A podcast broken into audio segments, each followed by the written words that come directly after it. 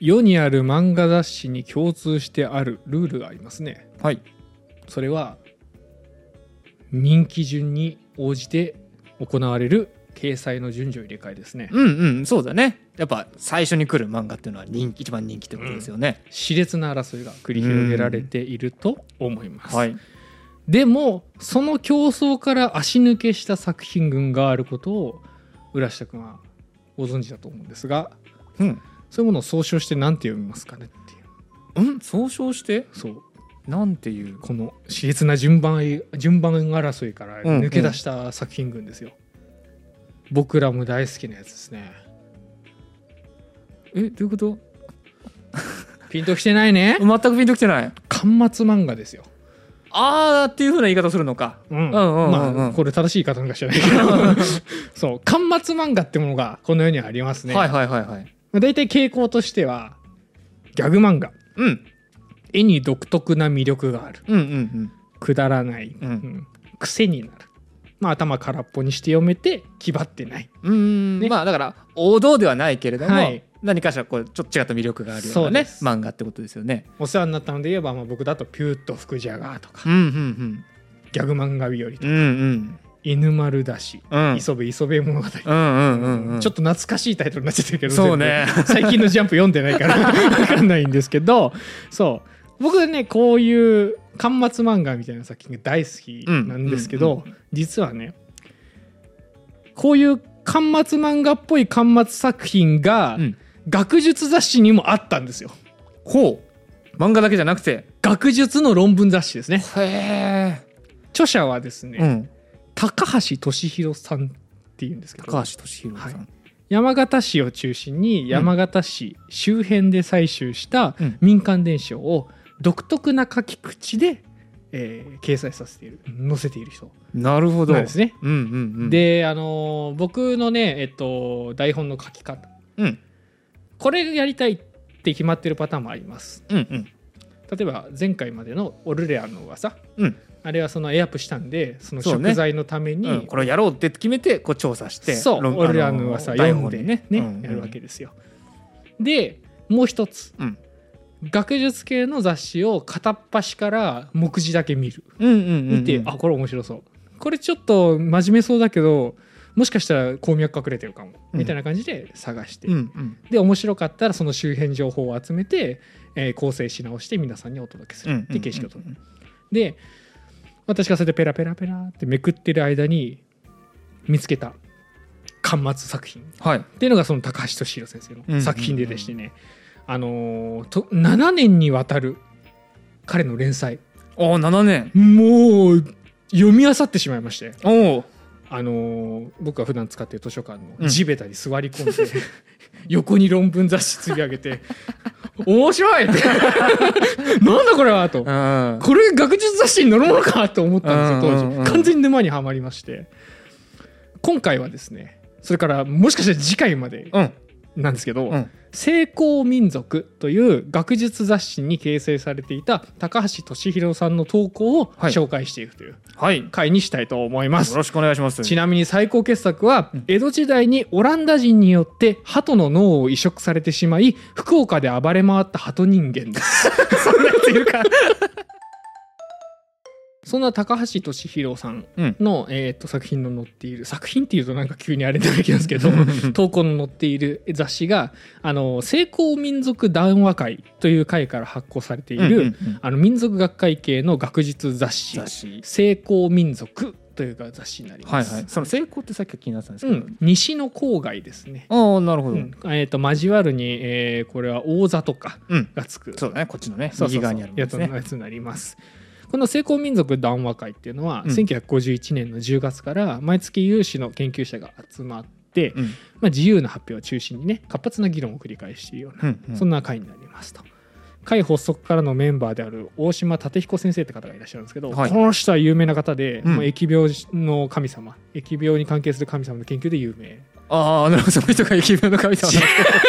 あ今の言い方悪かったね 大丈夫ですうん疫病神ではないですうんうん うんうん疫疫病神を研究する人そういうことですねははいはいはいい有名な人なんですけど、うんうんうんでこの成功っていう解明の言われ成功民族の成功ですね、うん東京の西部の研究者西の方うのん研究者を中心に始められたからなんですけど,、なるほどなるほど一方で多くの地方の研究会と違って東京やその周辺の在住者に限らないで、日本各地の会員を加えて自由に活動してきたっていう経緯があるんですね。なるほどなるほどまあスタートはその東京の西側だったけどもそうっですてことだね成功って名乗ってはいるけど、うん関係ないよと、うんうん、まあオープンオープンウェルカムウェルカムって感じでやってるで高橋さんも、あのー山形の人ですから、うん山形の話が結構多めなわけだったり以前岸岳バッソンやはりいはまいしやたりね、ましたよねそれからちょうど前回オルレアンの噂やりましたね、うん参考文献見てもらえば分かるんですけど、うんうん成功民族から引用しているものがいくつかありあます。あほんとだったんだはい、ね、なんでいくつかのこの、あのー引いてきてるぐらいなんでまあかなりね有効筋というかいろんな情報が雑多に載っていて大変楽しい会誌になっているんですね、お短めの論文が多くて読みやすいっていう性質を持ってーいいるですね読みやすい論文いいですねそうなんですよいいですね長くてねこんな分厚さでずっとこれだけの話しますとか言われて もねその体力追いつけませんだもんまあ って感じなんでわすかりますがわかりますそんな成功民族で1988年から95年の7年間、うん124号から145号5号まで毎号、うんそれから飛んで153号154号に投稿して巻末を飾っていたうんのが高橋さんなんですよ。おお興味の関心はどうももっぱら世間話、うんえーっとねこれ本当は都市伝説会世間話かっこ都市伝説会っていうのを民間説話の勧めみたいな形でね、やろうと思ったんです、うんうんうん以前の昔話会みたいにあの準備できませんでした あのあれなんですけど世間話っていうジャンルがあるんですーね、うんうんその世間話の中でも妖怪とか噂話とか、うん都市伝説っていうのに興味があったようですね、うんうんうん彼はで積極的にフィールドに出て、えーお話採集していたようです職業とかそういうの分かんないんですけどなんか子供に対してお話を聞きに行ったりとかアンケートを取れる環境にいたみたいで、ううんんうん多分教育関係者なんじゃないかななるといほうふどうには僕の方では思ってうんうんうます、ん彼の投稿の特徴は投稿内容のいい意味での圧倒的なアマチュア感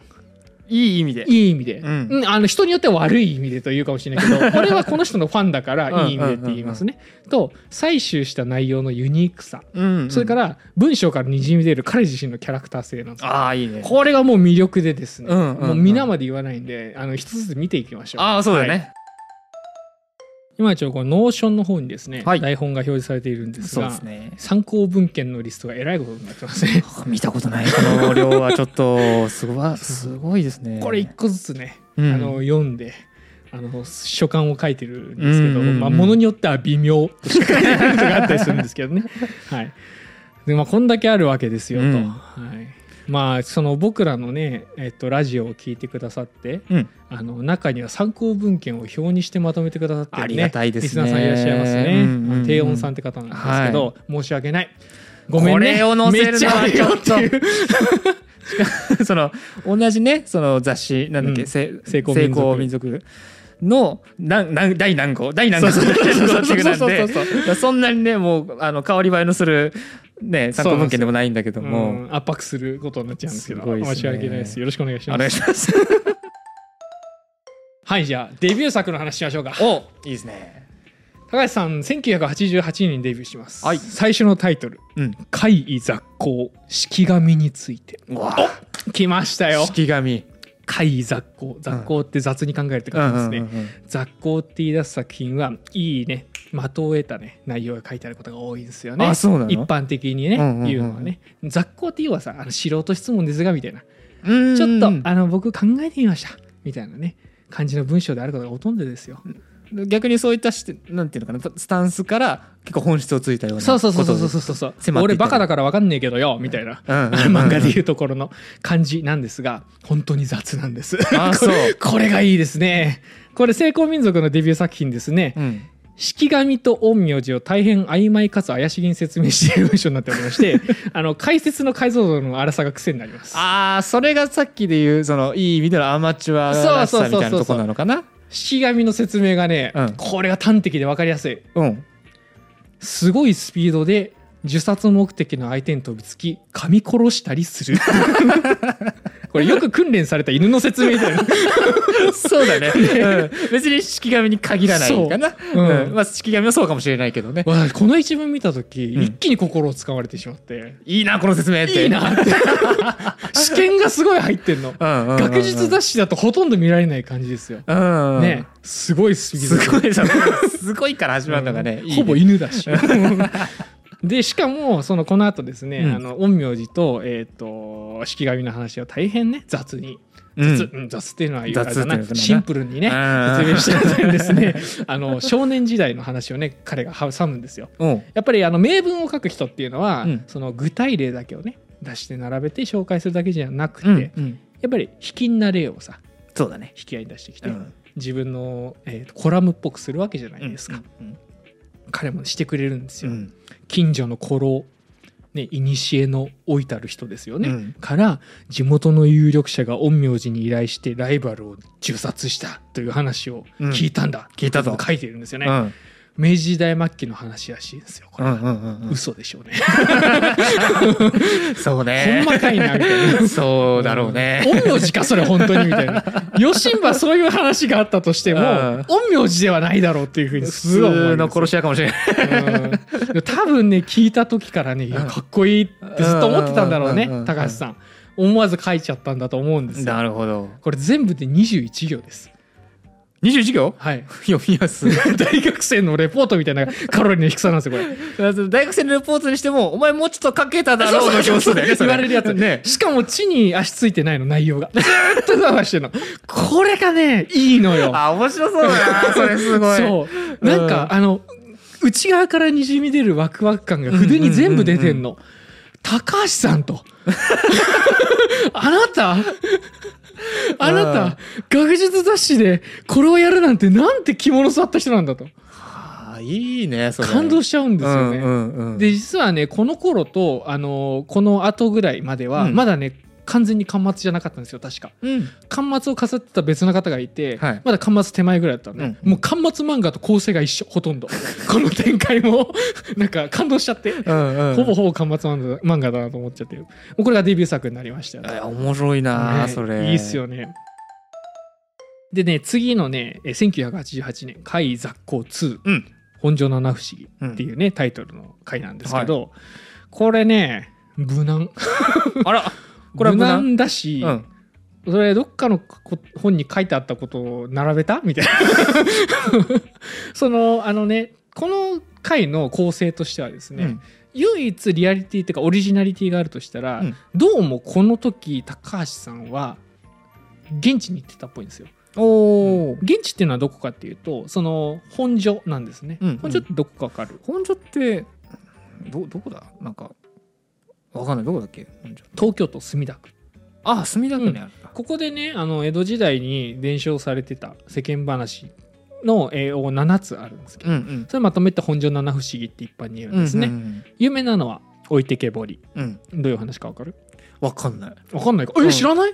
俺あ有名なのはって聞いたけどあそうなんだああそうなんだえっとね置いてけぼりっていう堀があって、うんこの堀で、えーまあ、釣りをしちゃいかんと、ほうん言われているなぜならあの釣りをしても魚を持って帰れないからっうって言われるんですけどそれは嘘でーいって言ってどこか行くわけです、うんうんうんね、堀でね釣るとまあよく釣れるそれはそうですみんな釣らないから、うんうんね、いっぱい魚集まってそうだね釣れるわけですと、でビクいっぱいにねうあんの魚を詰めて、はいい、やー今回は大量だったと。うんうんで帰ろうとするとどっからか「置いてけ置いてけ」って声が聞こえるわけですうよ。んなんだと置いてくわけないだろって言ってあの走って逃げるんですが、うんまあ、道中いろんな目にあってのっぺらぼうとかね、うんあって方法の手で家に帰ってきてビクを除いたら魚が一匹もいなかいなっかたったとみたいなそういう話はあまあこれなもるいほどろいろバージョンあるんでうんすうけどね、んそれからあの「明かりなしそば」っていう話とかもあります。うんううんんまあ、あの24時間営業の、えっと、ファストフードだったんですよ当時のそばって。ああそうねそうそうそうだから道の角とかにあそば屋さんあると思ってパッて行くんだけど誰もなくてそばもないみたいな、うんうんそういう 話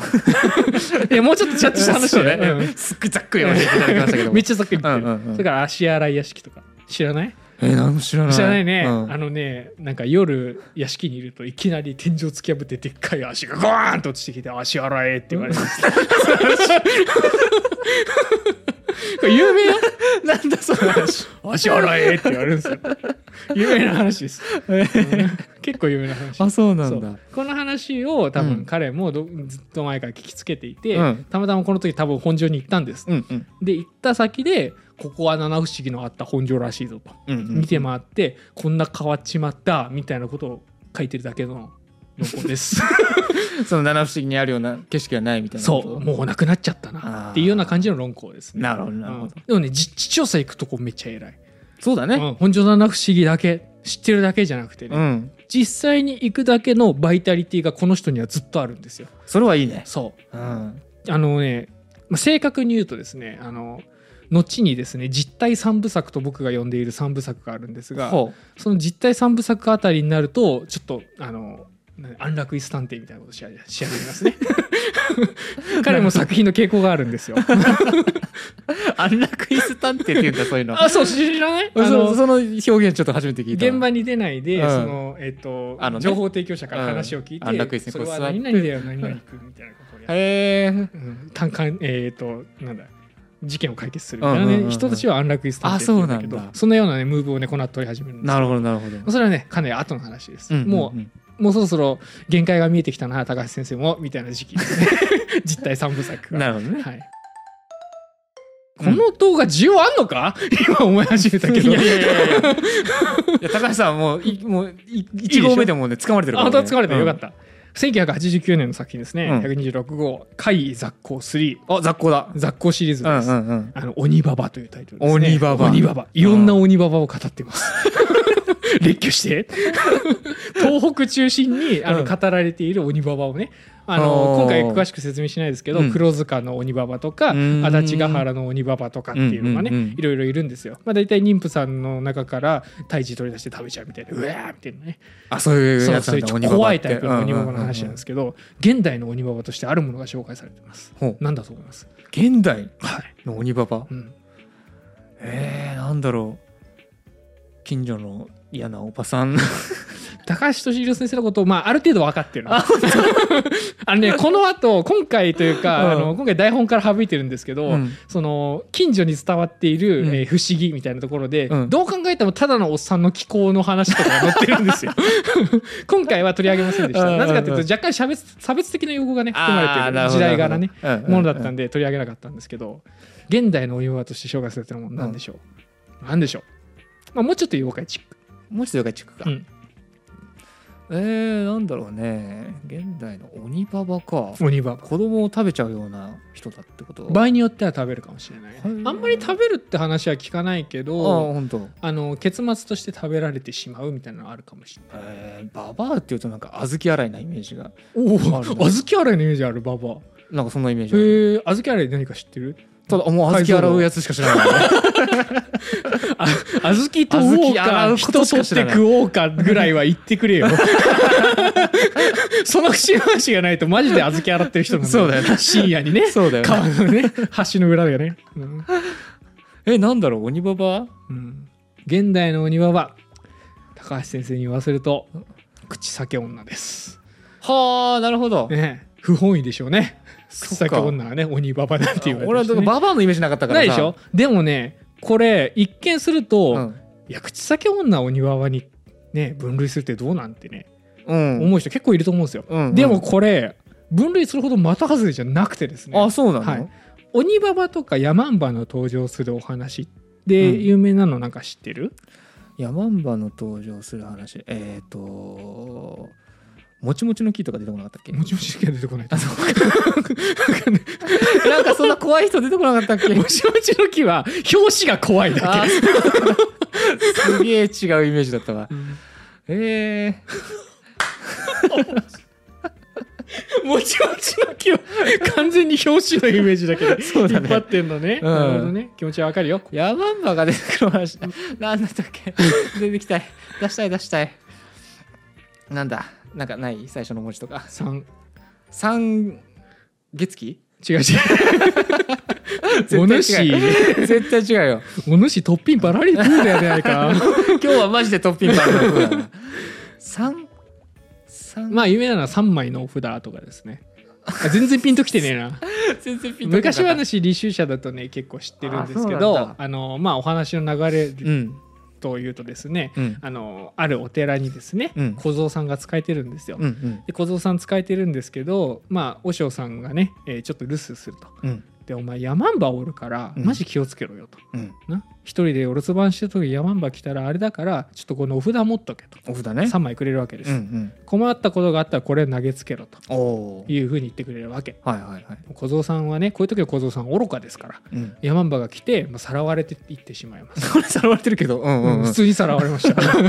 あのお札も出さずにね、うんうんまあいろいろ確かその話によって経緯がありますし、うんうんうんうん今回かなりざっくり喋ってるんであれなんですけどあの僕が話す昔話は大体ざっくり喋ってますんではい そういうも んです尺の関係があります んで連れてかれます小僧さん、うんうんうんでヤマンバの家ね勝利勝利と、蝶ま々あね今にも料理されますよ、はいはいはいはいで小僧さん考えますこの味食べられちゃうよとどうにかしてヤマンバの目の届かないところに行かないといけない、うんということであのヤマンバよ俺はトイレに来てとうん川屋連れて川屋行きてえからこの日もとりあえずぐるぐる巻きにするのやめて、うんあのお腹に巻くだけにしてくれなるほどなるほといどうですようんで鬼ババの方もですねこれから食べるものから尿が出てくるのは見たくないわけです、まあねね、でしょ汚いでしょ、うんだから、まあ、行ってこいと。うんでつ行くわけですね。であのトイレに着いた川屋に着いた小僧さん思いますなんとかして抜け出さないとそ うねと思ってその川屋の柱にですねちょっと俺はね急にだけど今思ったけど鬼ババ川屋使ってんだなと思った。その気づき 俺は人並みの生活してんだなと思った。ちゃんとトイレはトイレですよねトイレはトイレであるよねうんうんんんそうだ鬼ババ川屋持ってんな。 お庭の文化的 な面を知生るって活レベいう。ルが高いことを言いま した。なるほどね。 ああ、新しい気づきだそうった。そうでまあその川屋行って、うんそうだって思いつくわけです。うん、あの川屋の柱にこの紐を結びつけてほなぜ紐がほどけたかは俺も覚えてないんですが、う。うん。紐を結びつけておこうとそうすれば紐は張ったままになるからバレうない、ん。うん。あでも話しかけられたらどうしよううん。うん。ってその時あの山ンバが話しかけてくるわけです「おいまだか小僧」みたいなこと言われるわけですで「まだだよ」って言うんだよねでその時小僧思いつくわけですこの札をこの柱に貼っとこうと、うんこいつにリピート機能をつけ て、うんおお。ああ、そういう機能があるの逃か。げましょうっていうなるこほとどをなるほど発想するわけですうん。でペタッて貼るわけですね、うんで逃げ出すで山々待ってるわけですトイレ長えなうん。おまだかまだだよーって聞こえるわけでそれ繰り返していくうちにおかしいなと思うわけじゃないですか、まあねうん。いいのさすがにそんなにってそういでう。すでね機械的な音声にも聞こえたのかもしれないですけど これシリだなみたい なのそん なんなんや。シリかアレクサだぞって思い始めて見ていくうんうんうとんシリかアレクサだったんですよなるほどなるほど。お札だったわけお札だったねんですよ。うんそうでこれは待てとバーッと追いかけていきます山場ですからね山の歩きのお手のもんですようんうんでその過程で、えー、とお札を2枚どんどんと使って山崩れを引き起こしたり津波を引き起こしたりするんですよ。すごいおね札。の能力すごいんですよ。お札ってそんなに便利なものだったんだねナルトでもねせいぜい爆発するぐらいじゃないですか。 そうだね。起爆起札爆ですからね そうそうそれが津波出てくるわけですからすごいね。カトン木トンドトン重いのも重い水ですよ水筒もね、もう全部使える。で一生懸命方法の手でね小僧さん逃げてくるわけです、で寺に戻ると住職さんおるわけですわうん。バカとうんお。前ついてかれたんだろうとうんうん。そうです。うん助けてください。かくまってください。いや、マンバ来たら食われちまいます。うんああ、じゃあ、分かった。で、えーかくまって、で、お、お坊さんいるよね。いや、マンバがガーってくるじゃないですか。おう、坊主、ここに小僧が逃げてきただろう。出せっていうわけですね。うんうんうん。お坊さんは食べないんだっていう。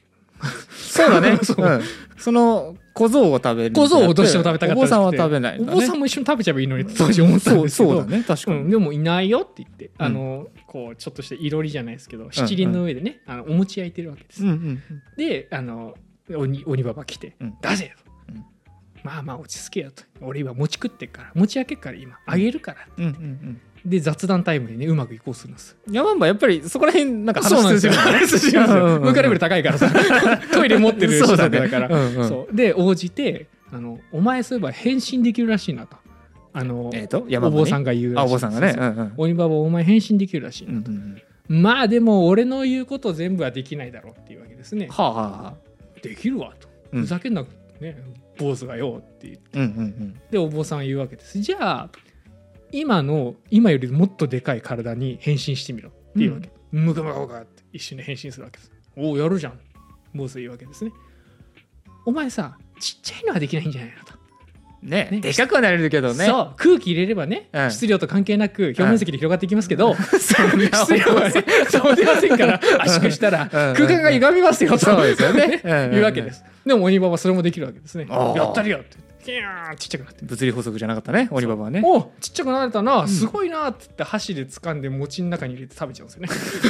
よね で一件落着っていうのが3枚の札のお話はあなるほどなんですそういがや3枚のお札なんです よねそうそうこのめっちゃ長い前置きがなぜ必要だったかというと、うんこの3枚の札とか山んばとかおばあ様が出てくる、うんおばあ様の妖怪が出てくるお話ではしばしば樹敵闘争というモチーフが現れるんですよ。だからさっきの山崩れを起こしたとかそう呪いの、うんえー呪いに当たるだから敵格の敵うんうんうんに、で逃走する逃げて走る、うんうんうんこれを樹敵闘争のモチーフといって呪物を投げて山とか川とかの障害物を生み出して、うん追いかけてくる怪異とか、まあ、そういうやつを追っ払ううんんんっていうモチーフが昔話に頻発するんですよ。へえこれ口裂け女の話にもべっこう飴が出てくるとかうんうんうんね、撃退アイテムとしうてん出てくる、まあこれは好きだから飛びつくっていう文脈ですけど、うんうんとかポマードって3回唱えるってありますよね。ああそれはなんか聞いたことあそるうこれ3度繰リり返しっていう要素でうん物語にあ昔話に出てきがちなんですよ。自敵闘争も3枚の札だったでしょ。うんうんそうんだからよく出てくるモチーフがちゃんと、あのー口先女にも踏襲されているので、これは現代の鬼ババといっても差し支えはないんうでんす、近しいものがあるってこそうとなんだそうそうなんですよなんで高橋さんもね鋭い、鋭いうん、ちゃんと本を読んでらっしゃるというか、どういう目線で言ってんだ俺みたいな話ですけ ど巻末漫画としてもうんはちゃんとねあの背景を捉えているへー責任持ったものを残されているということうんなんですよね。うんうんうんで、えー1989年「うん怪異雑行4」が出あまあ来す。た雑魚シリーズ4これタイトルがすごいですよう。ん新用意編。用意編新しい、うんあやかし異なる、えー変変身の変。あーまあ怪しい異変ってことだよねそうです。新用意編1。ワンあこっちもシいリーや、ズこれ、ローマ数字ですよ。おあかっこいいもう現代そのままねそう。うん新用意編1。ええかっこいいちなみに2はないです。あ、ないんだ。続くぞって気持ちでね。そうそううん、最初はそ作うったんだけどね探したんだけど、ななかいっんだた。よね。 まあまうんあ、あるよね。思いつきでやったんでしょうねノート一冊目みたいなとこあるから。成功民族第127号でうんうす、ん。ここではですね、ガイラ語っていう妖怪が出てくるんですけど、ガイラ語。これ名作ですよ。あ、そうなうのん。ガイラ語ってうん東北地方の一部で使われてる方言なんですけど、実際にあるやつね、カエルのことらしいですえー、カエルのことをガイラ語って言ってるんだ。いあの東北地方の一部とあとね山梨県の沖玉郡沖玉地方ってっていうところで、はこっちね妖怪のことをガイラ語って言うんですようんうんうん、なるほど。でここで紹介されるのはねカエル型の妖怪3種類全部ガイラ語なんですけあそんどないるんだ。山梨県南陽市和田で話されているガイラ語うん。特徴ねナメクジのような形をしており1メートルくらいあるあ、でけえな。うん人があまり通らない縁をのろりのろりと歩き回り、うん。人に出会うとさっと物陰に隠れて様子を見るうん。人が通り過ぎるとゆっくりと出てきてまた歩き出す、うん。別に人に危害を与えたりせず逆にひどく臆病である、うん。これを見た人は極めて少ないとうんいそう ねいそうだねいるかないるかほらなほらほらまああのありそうな話だよまあまあ、まあね。確かに確かに。ありそうないい話だと思化うけ物ナメクジを見たってことだそようね。そうそう化け物なめくじみたいなやつ、ででも名刺をとしては変えるゲイラ語変え変るえる、うんうんで山形県南陽市の方では、うんこれ南陽市一緒だからあごめんなさい外来語の方もですね山梨県じゃなくて山形県でした。あ山形県ね、はいこん今回紹介するるの全部山形県。はいはいはうんい外来語それからこの後紹介されているゲイラあ語これじゃゲイラ語このゲイラ語の方は、うまあまあまあこれもありそうな話ですよ。うん次でパンチ聞かせてくるんですよね。何やっぱ高橋先生違うわと思いました。山形県南陽市和田あれ外来語のとこと一緒だ と思うんですけど、うんうんガイラー語とこっちでは呼ばれているそう です。ガイガイララ語語ゲイラ語ガイラ語ガイラ語 ポケモンだ な、ね、活用の仕方はポケモンだよね。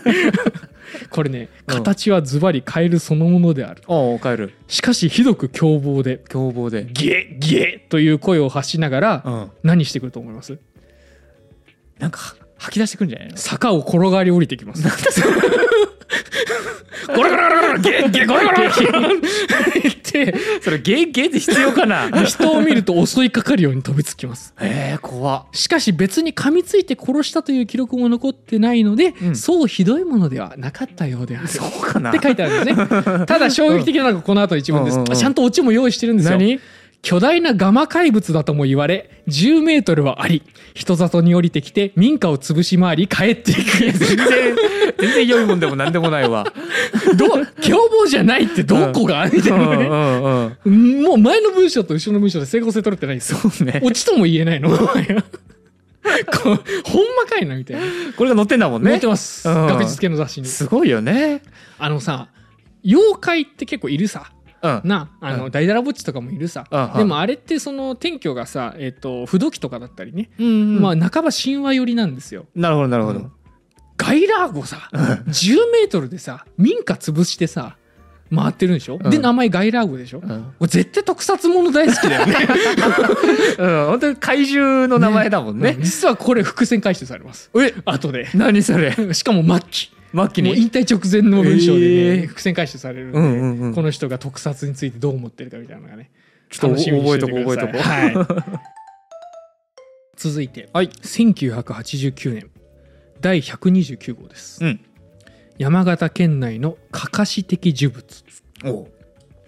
かかしっぽいものをうん集めて書き連ねている回になりますね、うんうんうんうんあのまあ要は農業においてうん鳥よけとかそうだね獣よけに必要なものを、あのちゃんとピックアップして実地に行ってやっぱ見てきて、うんうん話も聞いてそれは何て呼ぶんですかとか聞いてきた、うんうんそんな文章になりますね。まあかなりいいんじゃないですかいいです市ね販されて使われるようになったかかし的なものうんも載せてるんですよ、隙がないですよねいい視ね野が広いあの民族学って昔のものを取り扱うってね思われがちなんですが、うんその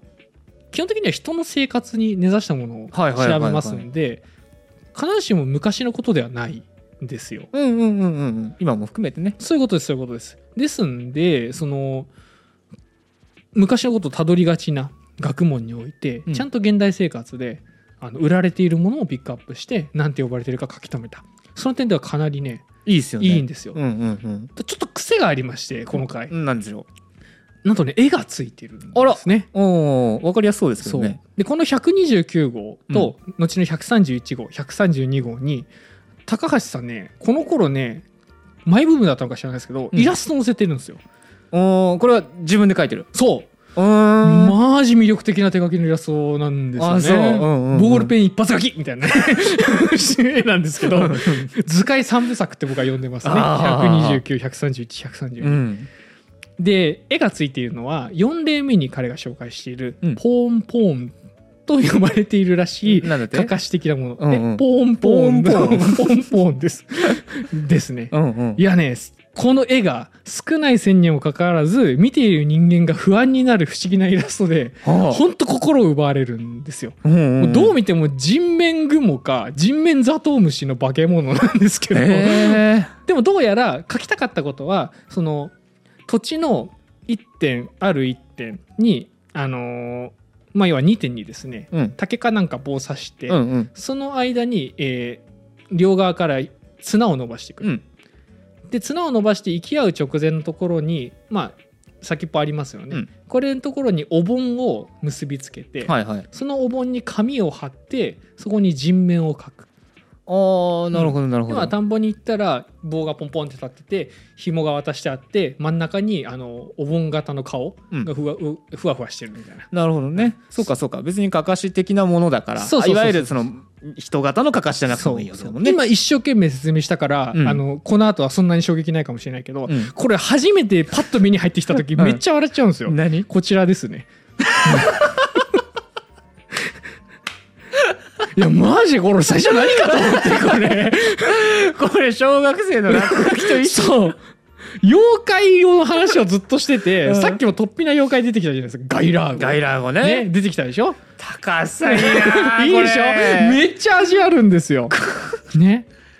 これ、あのー昔は温存師って言ったらしいんですって。うんうん温存師だったらありそうじゃうんん。それが最近はポンポンと呼ぶようになったと。ポンポうンん、子供がなかなか眠らない時早ぐねねとうんポンポンがくっぞと言って脅かしたこみたいなの動きなのかなポンポンっていうのがですかね上下に揺れる動きなねえだってその上下に揺れてるよっていうのを 表すそう線がなんか上下に2本入ってるの丁よ寧なのよ書きふ方わがふわっていううん動きを見せてるのよそう動きも書けるのこの方、うしかも地面も書いてるのうん、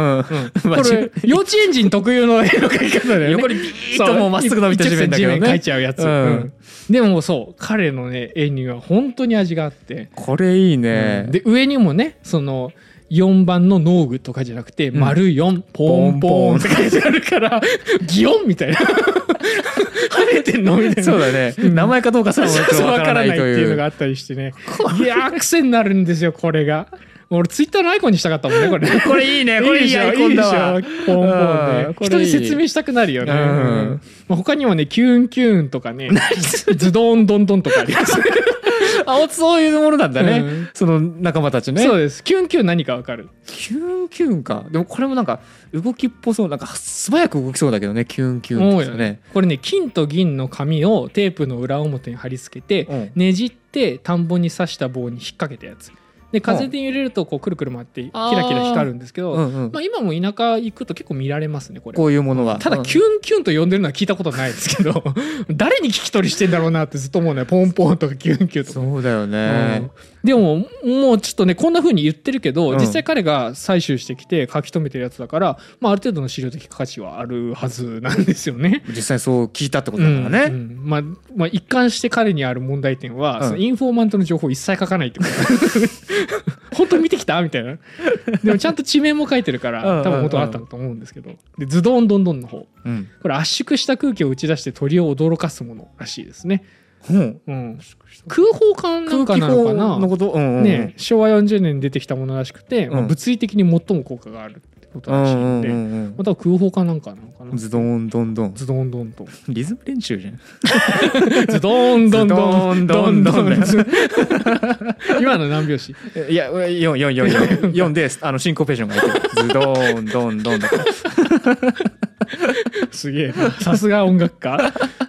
であとね最後「ひど」っていうのを説明しひどひどうんひどなんだと思うひどでかかし的なものなんかそれこそ人に近そうだけどね、うん人型のもんではいはいはい、うんいわゆるかかしみたいなものそうそうそうそうそうそう物体ではなく人間がや るかかしのふりをしていて鳥が来るといきなり動き出して驚かいすきなり動き出すからね 人だからそれ明治時代からあったというって書いてあ あったとかじゃなくてる前かもっと前から絶対あるから そうか人はそのかかし的な役割を帯びると非道っていうものになる らしいいでもこれ面白かったのに「非道」の後にんもう一個別の呼び方としてう「ん人」って書人いてあるなんだよそれ落ちるのよこの人ちゃんとおもろいなおもろいよ転がされてるな俺そうなのよ、うん最高なんですよね高橋さんねうんまずね人を呪物として扱うなって話なんですけどね はいというわけで、はいえー高橋さんの作品の、えー、と1989年129号までね、今いくつかを見触れててききままししたたはい、まだまだあります、そうだよね見てこれノーションのさこのスクロールバーのね、うん原半分までしか来てないでしょ本当だこの後にこれ、う半分だけど、うんこれささ手前のさ参考能書き文みたい献なのあがったでバしょーっていっぱいあったとこもとか含めあだとから成ね功民族とは何かみたいなとこ、うんはい、含めてだから、うんもっとありますからそりゃそうだよ7年分の連載のさそうですよ蓄積があるわけだから楽しみにしてください これめっちゃおもろいおもろいよ これイラストね実際に載せられるかちょっと分かんないですけど、うんあの載せられなかったら極限まで僕は忠実に再現した絵スタ載せるんッフでによる書き起こしをしまし 載せるんであの楽しみにしておいてくだたさい。はいということで今回は、えー終了しま書す。けるんだよあの絵だったら そうなんだよね。悪口じゃないんだあすいよま。せん最高にいい絵なんですよ、はいえー今回は以上になりました。えーまた次回見てください。はい。今回ありがとうございました。ありがとうございました。